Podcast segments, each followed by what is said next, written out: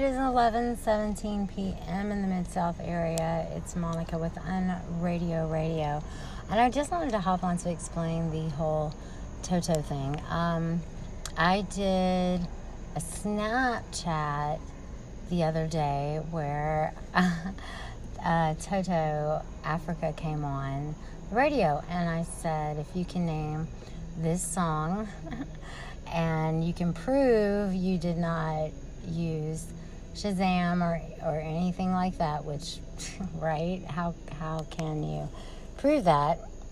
Um, and you had to be under the age of 30. The only person who got it right was my 16 year old daughter. and that's because her parents love 80s music and have a large 80s collection. So that was the explanation. Keep it unreal.